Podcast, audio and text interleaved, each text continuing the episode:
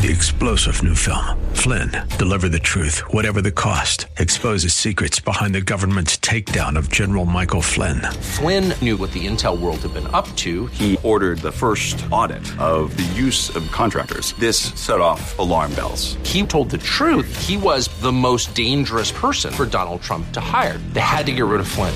Flynn, deliver the truth, whatever the cost. Available now. Watch it today. Go to salemnow.com. Salemnow.com. Today, on this Thursday edition of Abounding Grace, we're continuing our look at Luke chapter 3, verses 21 and 22, the baptism of Jesus. That's next. Join us.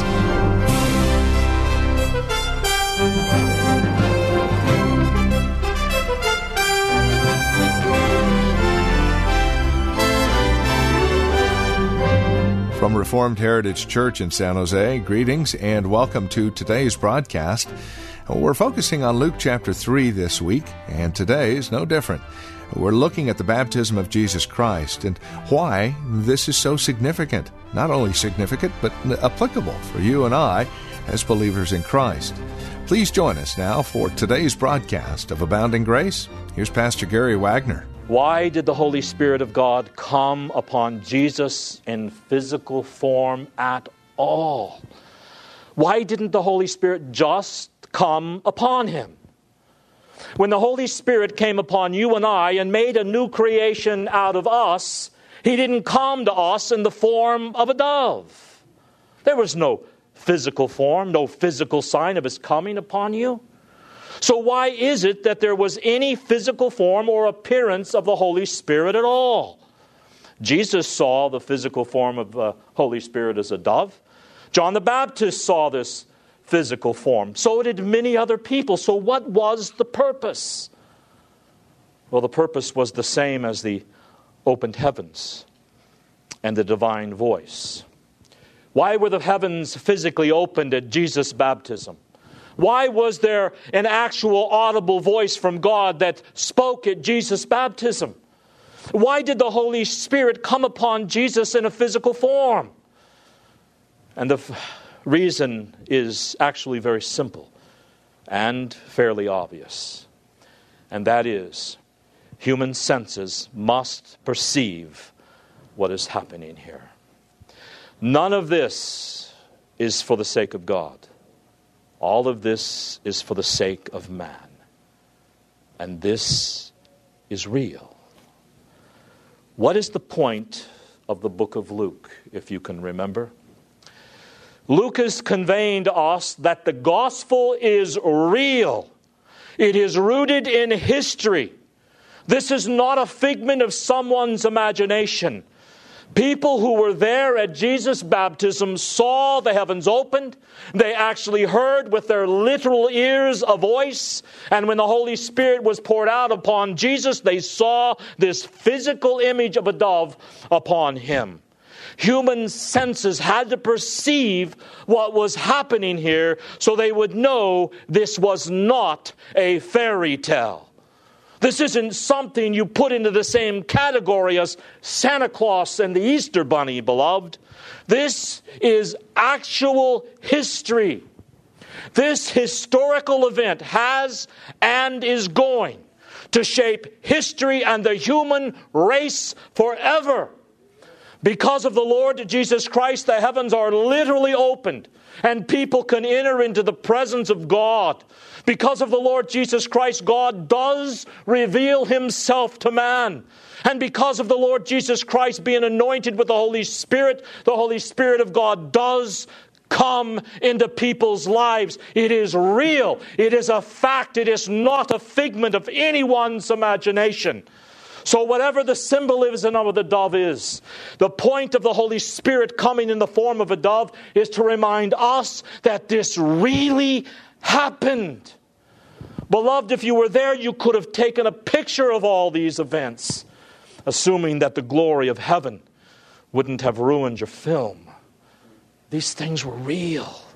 They actually took place in history and they are profound. Now, when the Bible says the Holy Spirit came upon the Lord Jesus Christ, I trust you understand that that is a reference to his humanity. And now we're going to get into some deep theology here. Remember, one of the points of Luke is that Jesus Christ is the divine human Savior. That he who is from God is God Himself. The Lord's Christ is Christ the Lord, and yet He is man. So when I say that Jesus is incomplete without the Holy Spirit, I am not talking about His deity.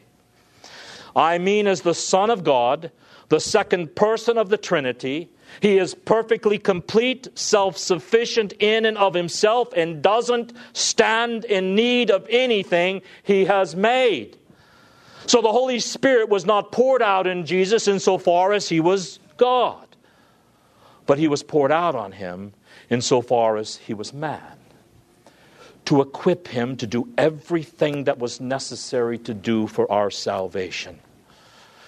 And you see here, beloved, all three persons of the Trinity. What was going on here was so important. This baptism was so important that all three persons of the Trinity make their appearance and have something to do in the baptism of Jesus. The Son of God is baptized, the Holy Spirit is poured out on Jesus, and God the Father speaks from heaven to Jesus and about Jesus. One of the clearest illustrations of the Trinity that our God, the one and only God, one God in three persons, is right here in the baptism of Jesus Christ. And also, beginning in the baptism of Jesus, we see one of the distinctions of the Old Testament that is emphasized from this point on through to the book of Revelation. And that is the close and intimate relationship of Jesus Christ with the Holy Spirit. I think one of the reasons there has been so much confusion, ignorance, or misguided thought about the Holy Spirit today is because of our failure to understand the relationship of the Holy Spirit with the Lord Jesus Christ. Too often we hear people talk about Jesus to the exclusion of the Holy Spirit, and more frequently today we hear people emphasize the Holy Spirit to the near exclusion of Jesus Christ. It is because of the failure to understand something that begins right here, again at Jesus' baptism, and goes through to the New Testament, and that is this intimate, inseparable relationship between Jesus and the Holy Spirit. And don't ever lose sight of that, beloved. Though the Holy Spirit is the third person of the Trinity, and Jesus is the second person of the Trinity, and two distinct divine persons, their presence is the same. Wherever Jesus is, the Holy Spirit is.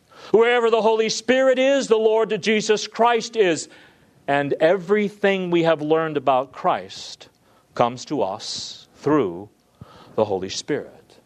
The Lord Jesus Christ came to earth to accomplish some tremendous blessings for us.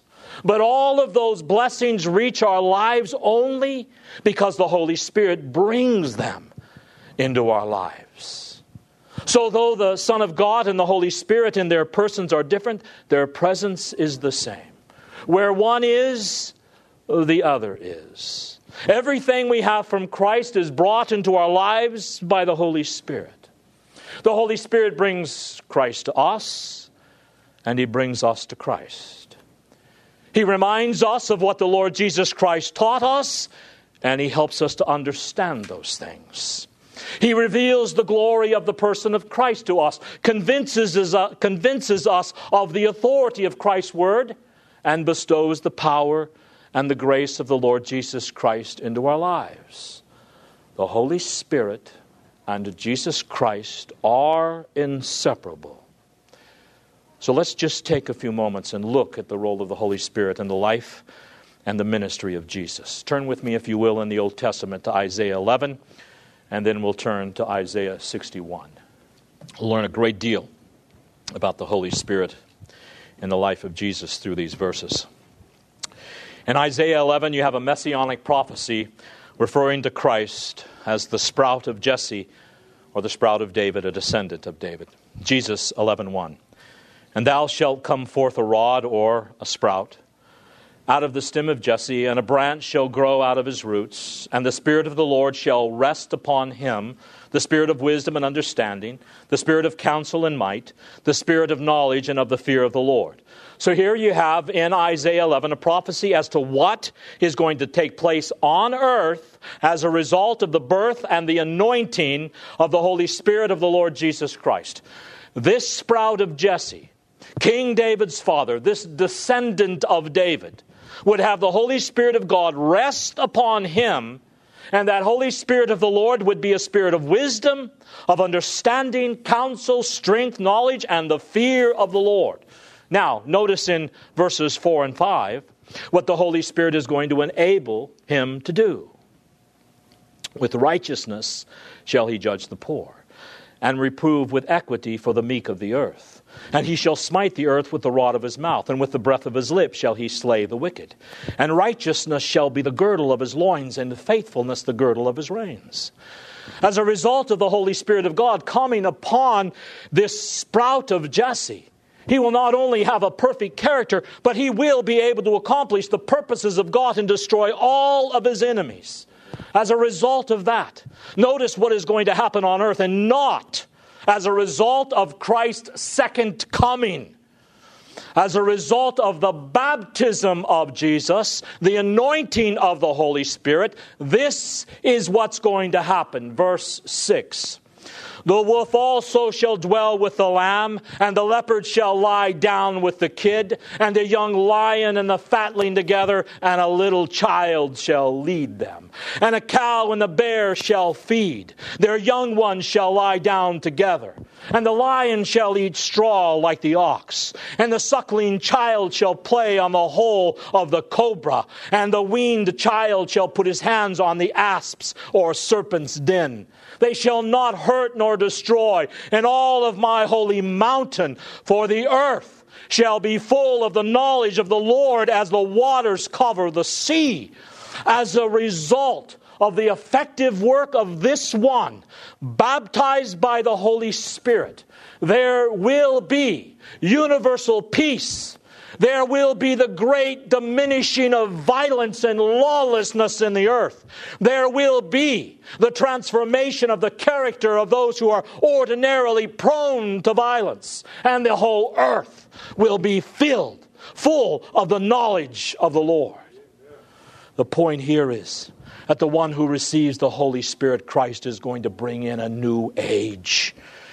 Now, I know that word is irritating, but beloved, we had that word first. the Holy Spirit poured out upon the Lord Jesus Christ meant that a day of peace and a diminishing of violence and the restoration of God's order and the transformation of men's character, the knowledge of God spreading throughout the earth as the waters cover the sea, had begun. And that's what the prophets talked about and looked forward to throughout the Old Testament. There is coming a great time upon the earth when things aren't going to be perfect. There will never be a utopia on earth before the coming of Christ. But there will be a time on earth, says the prophets, when things are going to be far, far better than they are now. When there will be far less war, when peace will be the rule, there will be little violence and far more theonomic Christians. Many assumed this was far off, that the day was connected with the end of the world. And that's why so many people were confused when Jesus wasn't the kind of Savior they wanted him to be, physically wiping out his enemies. But when God poured out the Holy Spirit on Jesus at his baptism, that was God saying, The new age has begun. This final last era of the earth's history has begun to dawn with the Lord Jesus Christ. It's not going to come all of a sudden. Christ said it's not going to come with blasting of trumpets, with some kind of cataclysmic event, with all kinds of pomp and circumstance. It's going to come gradually through the Spirit and the preaching and the teaching of the Word of God. It's going to take perhaps millennia of years but it has begun. And once it has begun, it will not stop until we see universal peace, the universal transformation of men's character, and the knowledge of the Lord covering the earth as the waters cover the sea. That day is certain to come because Jesus was baptized and the Holy Spirit was poured out upon him. It is the Lord Jesus Christ and the power of the Holy Spirit that causes these things to happen. This historical event, the baptism of Jesus Christ, has historical implications. Now turn quickly, if you will, to Isaiah 61 1. He says, first of all, the Spirit of the Lord is upon me. And if you look at Luke 4:18, you'll see that Christ actually applies that directly to himself. But let's read Isaiah 61, beginning in verse 1. The Spirit of the Lord God is upon me, because the Lord hath anointed me to preach good tidings upon the meek. He has sent me to bind up the brokenhearted, to proclaim liberty to the captives, and the opening of the prison to them that are bound, to proclaim the acceptable year of the Lord and the day of vengeance of our God, to comfort all that mourn to appoint unto them that mourn in Zion, to give unto them beauty for ashes, the oil of joy for mourning, the garment of praise for the spirit of heaviness, that they might be called trees of righteousness, the planting of the Lord, that he might be glorified. And they shall build the old wastes, wastes, and they shall raise up the former desolations, and they shall repair the waste cities and desolations of many generations. Beloved, this is all on earth and in history. And strangers shall stand and feed your flocks, and the sons of the alien shall be your plowmen and your vine dressers. But you shall be named the priest of the Lord. Men shall call you the ministers of God. You shall eat the riches of the Gentiles, and in their glory shall you boast yourselves. For your shame you shall have double, and for confusion they shall rejoice in their portion. Therefore in their land they shall possess the double. Everlasting joy shall be unto them. For I, the Lord, love judgment. I hate robbery for burnt offerings, and I will direct their work in truth, and I will make an everlasting covenant with them. And their seed shall be known among the Gentiles, and their offspring among the people. All that see them shall acknowledge them, that they are the seed which the Lord hath blessed. I will greatly rejoice in the Lord. My soul shall be joyful in my God, for he hath clothed me with the garments of salvation. He hath covered me with the robe of righteousness, as a bridegroom decketh himself with ornaments, and as a bride adorneth herself with her jewels. For as the earth bringeth forth her bud, and as the garden causes the things that are sown in it to spring forth, so the Lord God will cause righteousness and praise to spring forth before all nations. Here you have a prophecy of what's going to happen when the Lord, when, when the Holy Spirit of God comes upon Jesus. He is going to powerfully preach the gospel, bind up the brokenhearted, set free those who are slaves to sins. He is going to comfort those who mourn. He is going to enable us to rebuild what sin has devastated. The restoration, the reconstruction, the transformation of civilizations and cultures of ruined cities for many generations will take place in history. The Lord Jesus Christ didn't save you just so you can go to heaven when you die, beloved, as great and wonderful as that is. The Lord Jesus Christ came to earth, and the Holy Spirit came upon him to rebuild the ancient cities that have been devastated and left desolate by human sin and rebellion. There is a new age that has entered into human history with the baptism of Jesus. It started out insignificantly and obscurely, but it is continuing to grow like the leaven that has been mixed into a loaf of bread. Every aspect of that loaf is transformed entirely by the leaven of the gospel. So, this new age of salvation has arrived in the person of Jesus. Now, it's important for us to understand that because salvation is far bigger than we ordinarily think in the church today. Too many today, all salvation is is an individualistic, subjective, inward spiritual thing, keeping them from going to hell when they die. And that about sums it up for them. And you listen to the average song in fundamental churches today, and they generally speak of dying and going to heaven. It's almost as if they have a death wish. Now, it's a wonderful thing that when we die, we get to spend an eternity surrounded by the glory of God. But we also get to truly live before we die. The Lord Jesus Christ did not come to save isolated individuals here and there in some kind of subjective fashion so they won't have to worry about going to hell when they die. The Lord Jesus Christ came to transform life on this planet to restore those ancient civilizations that have been ruined by a rebellion. Now, how is, this, how is he going to do this? By Christ's second coming? When the Lord Jesus Christ comes back again, then and only then, he will, destroy, he will restore all the societies upon the face of the earth ruined by sin? No.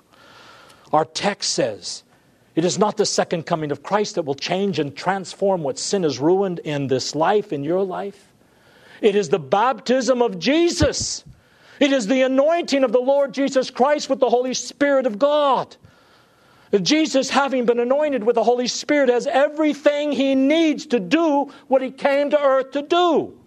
And that is to comfort you when you are mourning, to transform your wicked life, and to restore everything in this life that sin has ravaged and ruined. So when we read about the Holy Spirit of God coming upon the Lord Jesus Christ, it is not some little sweet thing about a peaceful dove landing meek and mild on Jesus, showing how much his Father loved him. It is an astounding thing. It is the fulfillment of Old Testament prophecy the transformation of human life, your life, and life on this planet is absolutely certain because the Holy Spirit of God came upon Jesus in the form of a dove.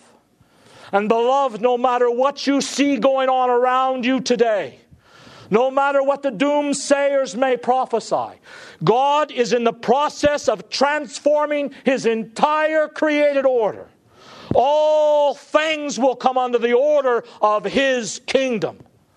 Barack Hussein Obama and his socialistic demonic cohorts will be destroyed.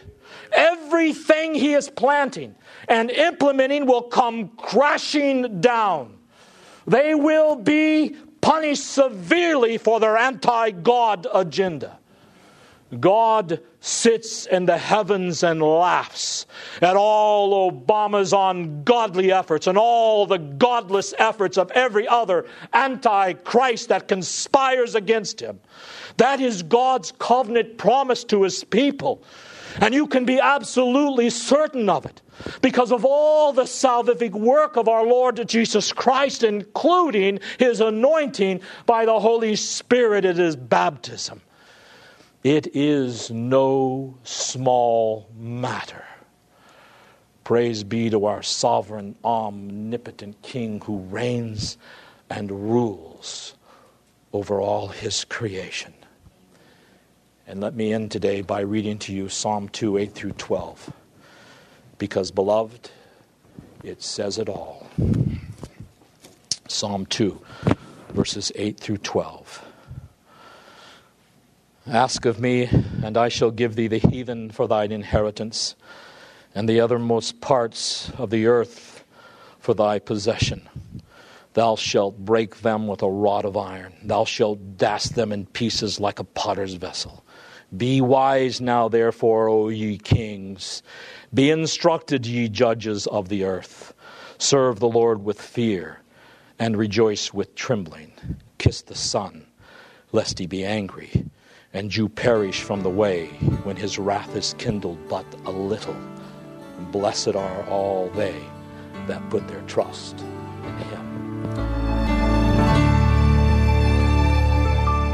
Well, that's all the time we have. This has been Abounding Grace with Pastor Gary Wagner, the ministry of Reformed Heritage Church in San Jose. It is our goal and desire that you would abound in grace through the preaching and teaching of God's Word. And that is why we come to you on a daily basis. Now, as we close out our time together, we also realize that some of these messages that are presented here on Abounding Grace are well worth reviewing again at your convenience. Maybe you joined us a bit late. Well, we have copies on CD. They're just $5. Mention today's date as you call or write to us. Here's how to get in touch with us. The phone number is 408 866 5607. That's 408 866 5607. You're welcome to also visit our website, learn a bit more about us. We're at reformedheritage.org.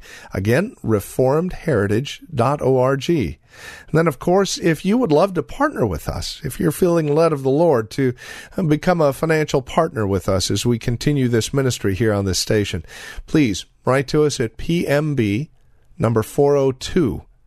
And the address is 1484 Pollard Road, Los Gatos, California the zip code is 95032.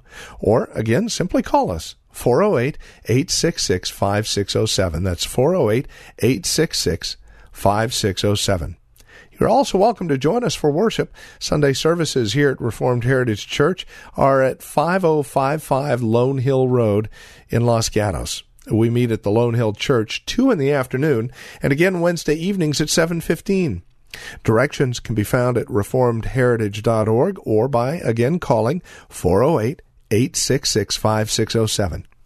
We thank you for joining us and trust we'll see you again next time we get together for another broadcast of Abounding Grace with Pastor Gary Wagner.